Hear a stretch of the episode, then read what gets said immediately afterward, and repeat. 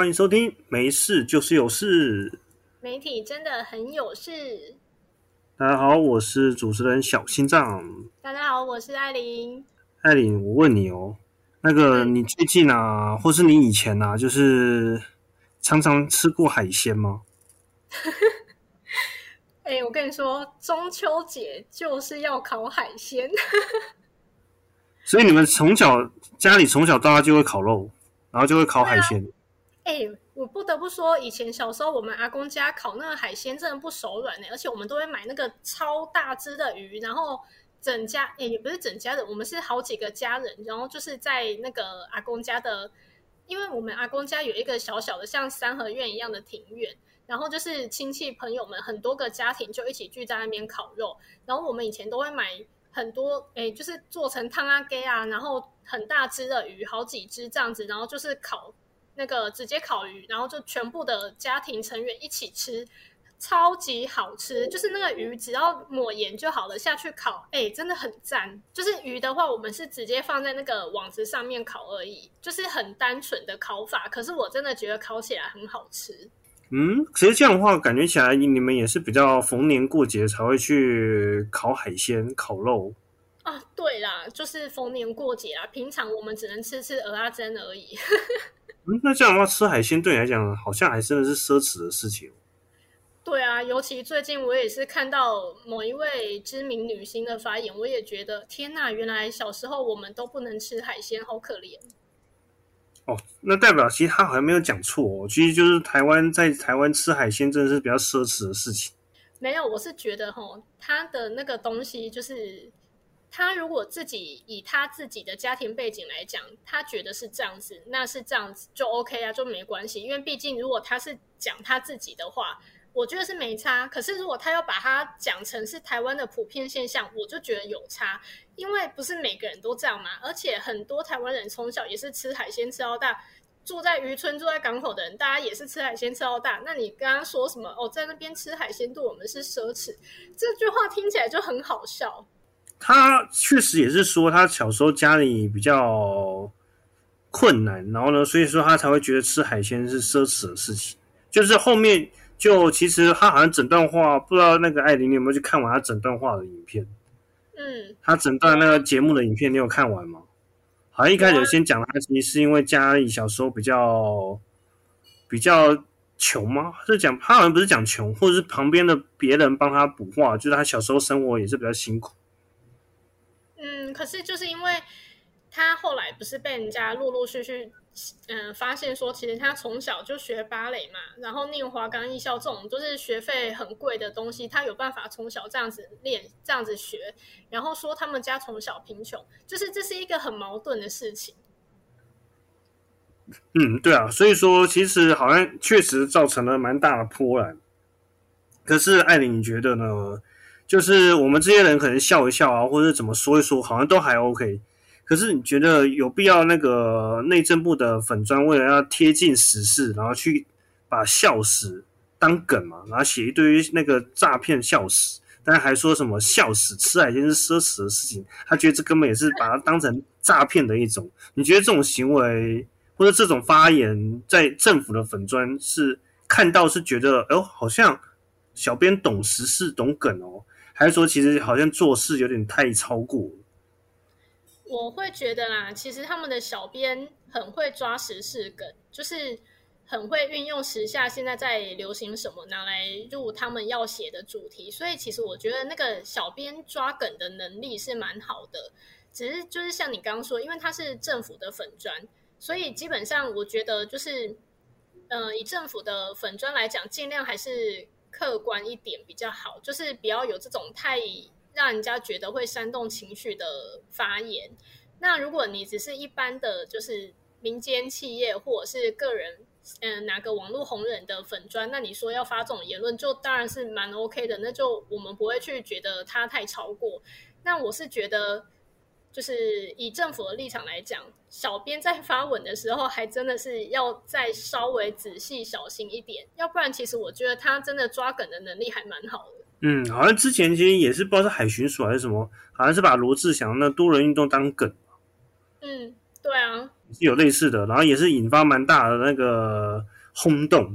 但是就是这就是一个很奇怪的尺度。不过其实这只那个杨丞琳啊，其他就叫杨丞琳，他那个海鲜奢侈本，对，其实这这个节目好像其实是早在七月就已经拍那个播出，但为什么会到最近然后才突然被翻出来，然后还会引起台湾讨论这么话题这么高啊？哎，我不知道哎，我觉得应该是被某一些特定的人士不小心翻到吧。因为我觉得这应该不是故意往前去翻的，这样也真的太累了。可能就是不小心看到微博或者是哪里有那种节目的片段剪辑之类的，或者是重播，就可能不小心看到，然后就突然觉得，哎，天哪，那个时候他讲这个话也太好笑了，这样。嗯，难道你不觉得有没有可能是一些网军侧翼去侧翼操作的话题呢？然后准备去试图掩盖？就是说，这些网军侧翼巩固的人发生了争议事件啊，然后用这种风波来直接一波带走，有这种可能性吗？你觉得？我觉得你要说完全不可能，这个我当然是没有办法这样讲，没有办法这样保证啊。只是说每一次就是好像要到了选举的时候，就会开始出现各种阴谋论。就是譬如说，像这一次杨丞琳这个海鲜说的东西，也会让人家觉得是阴谋论，是不是刻意要遮盖掉现在的政府啊？比如说什么论文的丑闻，或者是呃其他要选举被人家什么肉搜出来的丑闻等等之类的。可是我就觉得，诶，我自己。我觉得啦，如果假设我今天是绿营的网军好了，我觉得这真的太累了吧，还要一直往前搜，我的天哪，我的工作量也太大了吧。或许这是他们的日常，他们早就存好这些议题了，只是发生大事件的时候这样子操作一下就会不见了。其实好像论文已经是很久之前大事件了，只是为什么那时候没有操作这个议题，我不知道。可能他们会觉得就是台北市长的选举啊。比较严重，比较重要，所以呢，当那个陈时中发生那个偷窥门事件之后，然后就用这种方向来带走，然后会比较好一点。哎，对我其实有在其他的粉专，就是看到有人在分享那个杨丞琳的这个事情嘛，然后下面就开始有一些立场比较不一样的那个网友，就会在下面开始留言回复说，这摆明就是要转移那个陈时中的那个偷窥的那个。话题的，就大家就说什么，现在这个杨丞琳是不是绿营那边的网军开始找出来要转移目标？我就想说，哦天哪，大家的头脑真的都很会想哎，包括你刚刚第一时间点出这一点，我就想说，天哪，我真的是觉得我们台湾的民众都对于选举这一块很走火入魔。可能不论那个哪一个阵营都陷入走火入魔的情况啊。不过提到这些侧翼，由于这是。那个政府好像差点要变成侧翼的身份了。其实前阵子有一个侧翼也是蛮有名的，那我们甚至觉得他是不是假的人？觉得他一些各种发言都有点偏激啊，都好像有点太过思考，也太过于袒护那个民进党到极限了。就是怎么会对于论文的护航到一个这么大极限的事情？但是呢，这个人后面还真的也是被人提告嘛，结果他居然出现了。他居然出现了，还居然出现在那个就是之前挺论文挺到底的那个挺林志坚论文挺到底的那个翁达瑞，他真的就是陈时奋教授本人。然后他一开始马上就出现在民视的那个电视节目上，然后马上直接接受民视最资深的主播都独独家专访。然后现在好像他也开始上三立的政论节目啊，或是民视的节目就跳来跳去，然后去不断的讲述自己的那个想法。所以，艾琳，你觉得这个侧翼突然现身的感觉，你有什么想法？其实我觉得他蛮勇敢的，就是以一个年纪算中年的一个呃爸爸辈的那一代的啦，我觉得他敢在这个时候跑出来面对这么多对他有敌意的人，这样子他敢现身，我觉得 算真的蛮勇敢的。因为其实以前我也曾经想说，这个人是不是？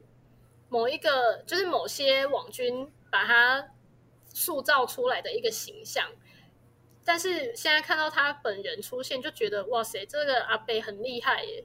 就是还是虽然我们可能大家都觉得他的言论有点奇怪，但是好像他就是真的很坚持，然后还很坚持他的那套信仰，哎，不过我在就是他出来那个接受专访的那个影片下面呢，我就是看到很多网友就一样继续攻击，然后就有其他网友就有讲到说，哎。按他之前不是人家问他说是不是那个他的本名是什么？我现在有点忘记，就问说，哎，之前不是有人在怀疑他是谁谁谁？结果当初他好像自己本人那时候是否认说他不是，然后现在又突然跳出来说什么？哦，他对，就是那一个谁谁谁这样子，然后网友就很。就是批评的蛮猛烈的啊，就会说啊，到底是还是不是？现在这个根本也只是一个假的，出来就是什么顶罪之类的，就是这样子继续骂他。我我想说，天啊，大家真的是很会看宫斗剧，就直接把它带入生活中。好吧，可能就是不太相信哇，居然真的有侧翼这样子出来，而且因为之前好像偏比较绿营的网军抓出来，就是真的是一些。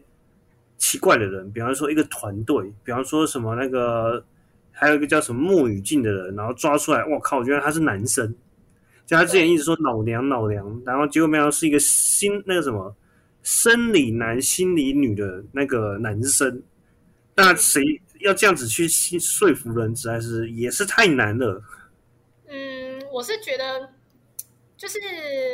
他的生理男、心理女这个部分，我是觉得没差啦，反正那是他自己的，就是自己的感受，自己开心就好。我觉得那跟他写出来的评论是怎么样，那是两回事。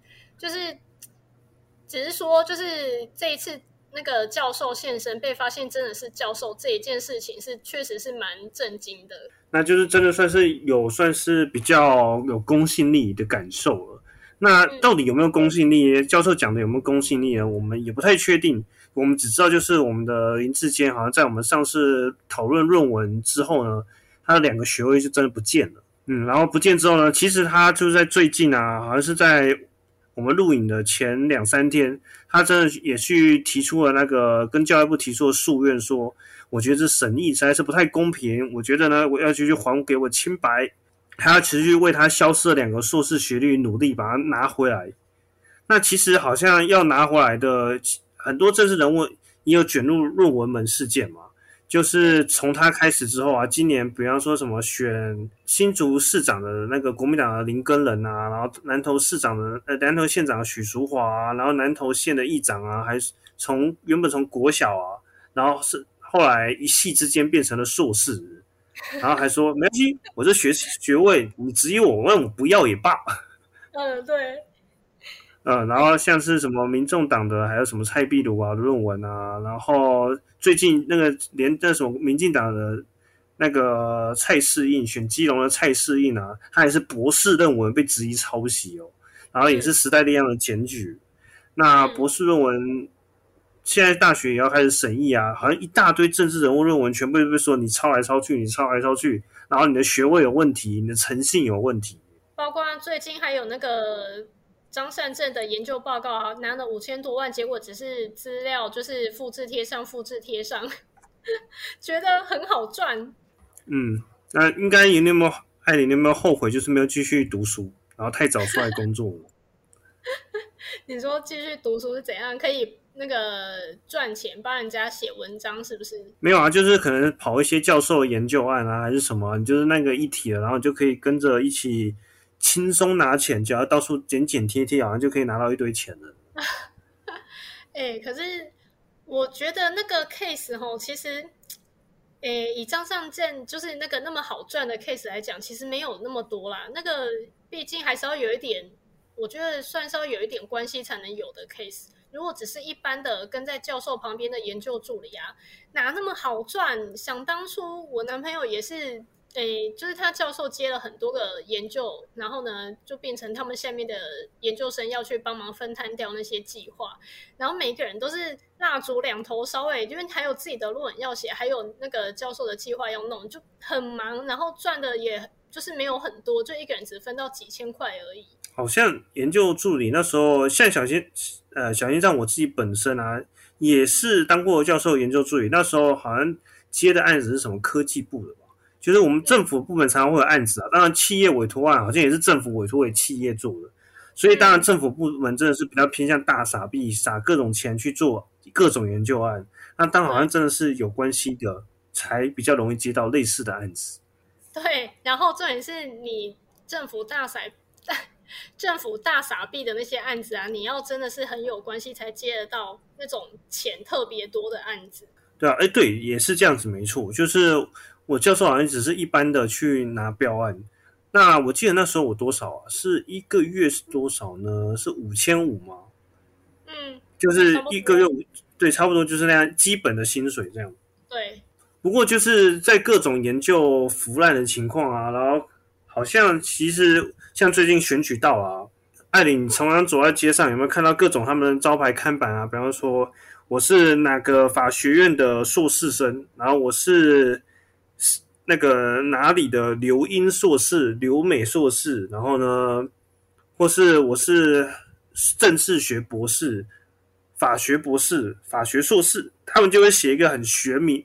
学群很大，觉得名字看起来是好听的，但是真正去找他读的什么研究所，有可能就是什么国法所啊，可能是历史所啊，或者是一些比较有趣的研究所，就是不像他的学群那么的好听。我觉得老实说，就是其实那一些所本身都没有问题，就不管他是什么，像你说什么国法所、历史所，还是什么各种系所，我觉得那个都。没有问题，他们研究的对象、研究的内容，他们做的计划什么都很正常，都是好的。我觉得今天的问题是出在那些什么参选人、候选人身上，因为他们就是，呃，必须要让自己的学历看起来很好看嘛，所以他们一定要把它包装的很好，他们就会开始出现什么奇怪的，像你说的什么法学硕士、法学博士这种各种。很看起来光鲜亮丽的那个抬头都会出现在那个我们街道上面的那些选举看板，所以我就觉得说，其实很像是我们的民众本身的这个学历迷失太大了，就是大家会觉得说，哎，他高学历就是高知识分子嘛，然后呢，高知识分子就是好像等于很会做事一样，所以大家就往往会去投票投给那种学历写的很好看的人，这也是为什么现在大家都要去洗学历。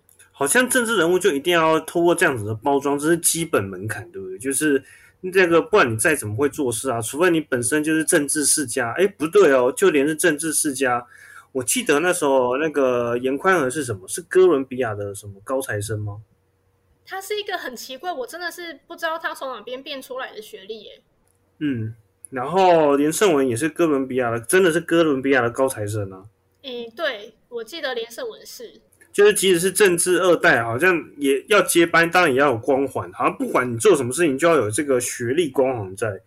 这是只有在台湾这个现象吗？还是说，其实世界各国那个认识一个人，好像也会先从他读了多少书开始判断起来？诶，我觉得，我觉得这很难讲诶，因为老实说，我们其实没有太去了解到西方或欧洲，还是甚至日本、韩国他们的选举文化。可是，就是单就我们自己台湾来看，我觉得我们的学历迷失真的是蛮严重的。所以你看，像你刚刚不是一开始就讲到说有那个从什么呃国小直升到硕士的那个议长，哎，我真的觉得那个很好笑，那很厉害，我也很想要可以这样子哎。嗯，他而且他读的那个科系好像是生医类群的，他写出来好像是跟医学有关的论文。对呀，那个很强哎，怎么有办法直接写出医学相关的论文啊？我都我就是我自己觉得我都做不到。嗯，可是话说回来，有这么多政治圈的人物有那种好学历，这个好像我们甚至可以放眼整个台湾的业界，不论是各个产业，是不是好像蛮多产业都会希望有好学历？那就是艾琳，你觉得我们以前身处那个产业是重视学历的吗？我们是前媒体从业人员，媒体这个产业好像不是一个很吃学历的产业。嗯，对，因为其实媒体圈他们会有自己的那个范围吧，就是像大学有一些都会有什么广电系，然后有新闻系，有大众传播系之类的，就会有这一些相关的科系。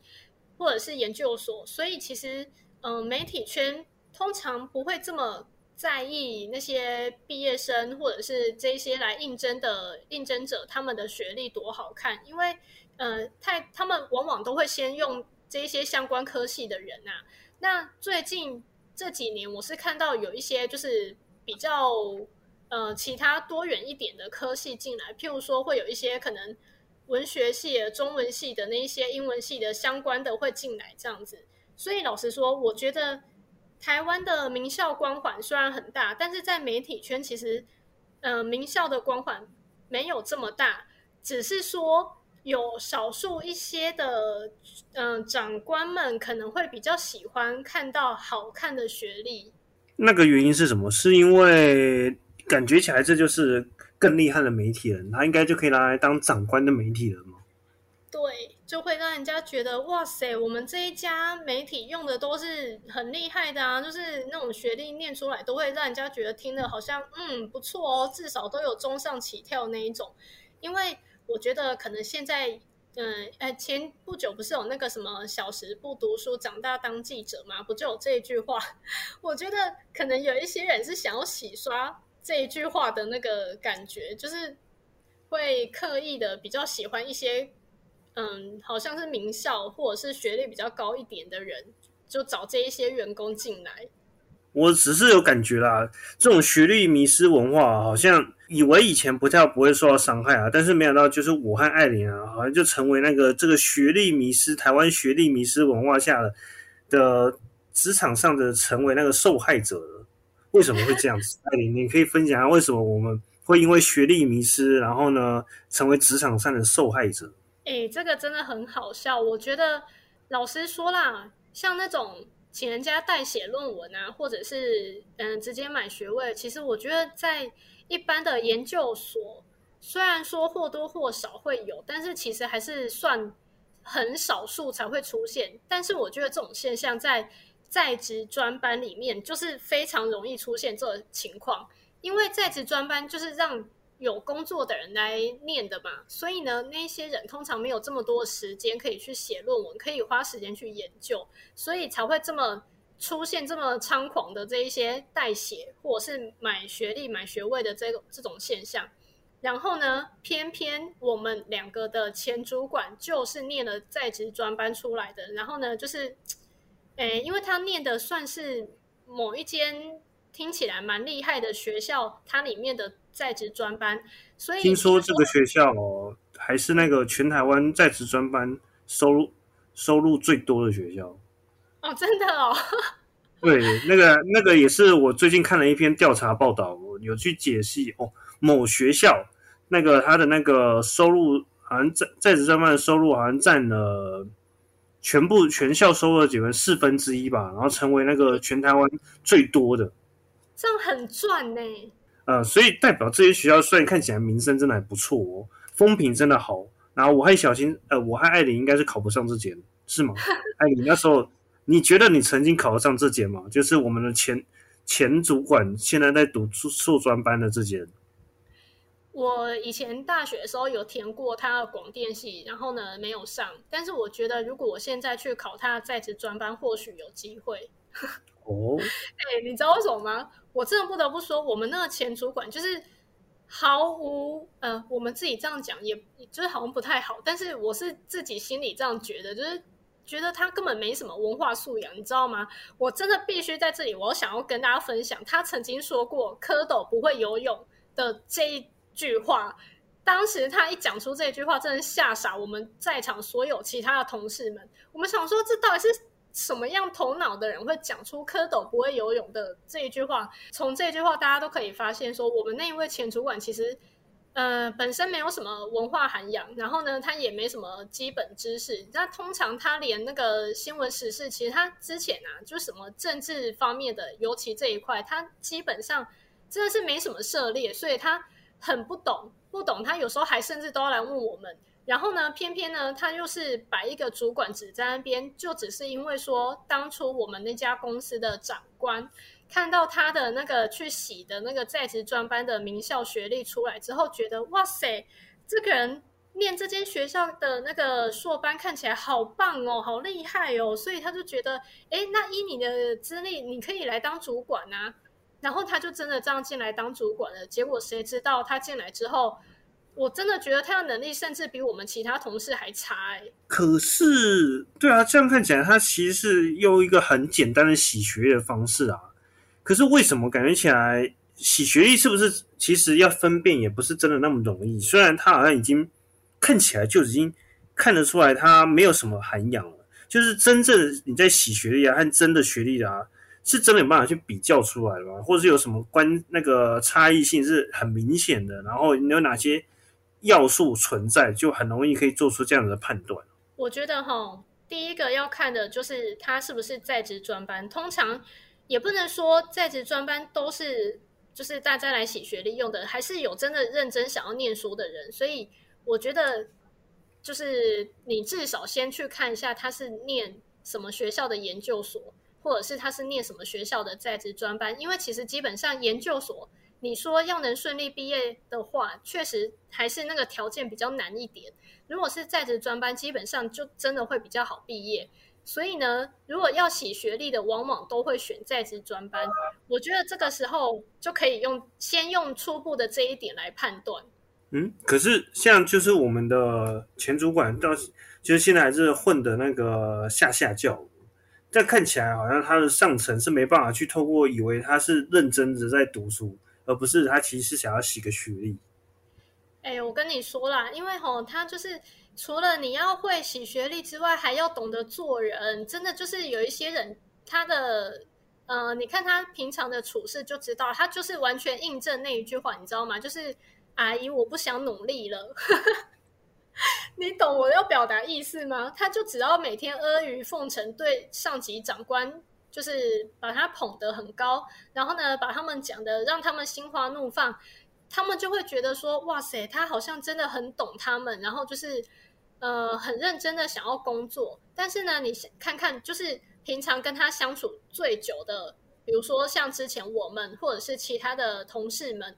或者是甚至连其他组的其他部门的，嗯，一般的这种同事，你只要相处越久，就越能看出他的马脚。但是偏偏因为长官们、高层们，他们不会一天到晚都跟他相处嘛，所以他们当然平常就是听到他在那边讲什么阿谀奉承的话，就觉得好棒哦，这个人真的是很好的一个主管。就他们当然看不出来，他这个只是洗学历的啊。哇，那这样其实也是蛮头大，这也是为什么台湾这个学历迷失还会一直存在，然后一直到现在还是很难去避免掉，因为好像你只要去过那个坎之后，你只要稍微装一下，还是能够装的那个很完美、天衣无缝。当然，就只有跟他共事的人才会很痛苦，但是这种共事的人，如果那个名次又不够响亮的话，就其实怎么讲也没什么用。就只能留着在我们自己媒体圈内这样子流传呐。可以是这样子，对啊。然后只是我就想说啊，就是其实最近小心脏那个才刚回去那个前东家，就是前东家发生了一些变化。然后呢，就来找前同事一起吃饭的时候，就聊到啊，就是说到时候我们这位背心哥嘛，就是他迟迟早要面临跟林志坚一样要写论文的时候。我就不相信他写得出什么东西，结果没有。当我一讲出来，那个每个同事说：“对，我们也在等这一刻。我们到时候等他论文写出来，然后可能一人分个几页，然后回去那个人工比对一下，然后就可以知道他到底抄哪些论文了。”哎，你们真的很好笑哎！对，没错，就一人分几页，然后像我这种比较认真啊的人，好像他说：“那好，你负责六十页。”对啊，就是现在论文啊，要通过城市才能那个毕业。那其实要过城市是有办法的。嗯，对。是人工比对，确实可以找出一些蛛丝马迹。对，哎，你们很棒哎，这样就完全可以去检举他，让他这个学位被撤销，然后我们的长官高层就知道说，哇塞，他这个人就是装模作样。对啊，我觉得艾琳现在比较闲的话，应该到时候也来分给你你几页去找一下。哦天哪！我觉得，我觉得到时候我们可能不止会抓到他抄袭，可能还会抓到他错字百出哦。他真的是，你看他写的那些几篇文章，他写的文稿，或者是他以前在故意雕我们写的标题的时候，他都有时候都会出现很多错字，我都不知道为什么他看不到。哎，就比较没有去专心，可能是没有专心嘛，可能是真的也不懂吧？我觉得。对啊，所以我就真的觉得他本身真的是一个没什么素养的人。嗯，对啊，那其实今天就是从那个林志坚的这个论文门，还要衍生出来的各种论文门，到底是造成了台湾这种，其实也就是因为台湾学历迷失，然后才会造造成这种莫名其妙的事情一大堆。那这个议题啊，其实好像也只是台湾很多问题的其中的一项。那之后我们可能也去来探讨一些台湾的社会的一些议题。比方说，我们这这礼拜有提到，刚刚一开头我脱稿演出了，其实我在测试艾琳的反应，就是我要看他是我始终的一个人，是不是真的也是认为就是政府这做的其实很棒，就是说。可以用自己的粉砖来发这种比较带立场的文章。哇塞，那不就还好？不就还好？我这个人讲话太小心了，要不然不就被你那个跳进你挖的洞里面？哦，没错。但是其实我们要特别注意哦，很多媒体他们也是这样子故意挖洞啊，或者故意去做带风向啊。很多可能是我们不知道，他其实是有这个立场的媒体。那好像就会有很多人会在意媒体的背后，他们是老板是谁啊？他们会带什么风向啊？然后特别去针对这些人去做文章。但是其实媒体的立场真的是摇摆不定啊。除了我们常常看到各种鲜明的立场，是不是有些媒体也很难捉摸？嗯，那个艾琳应该在媒体业比我久，应该更了解一些媒体的立场哦。对啊，有一些就是墙头草啊。嗯。我们这样讲，人家到时候被反告。我们就一一的下一集就来一一的分析这些台湾媒体的一些现象。可是我们可能要用各种代号来代称。对对，好。嗯，对啊，那这应该我们下期就来聊真正的是媒体事的，没没事就是有事啦。那我是小心脏，今天这集节目就到这边喽，拜拜。大家拜拜。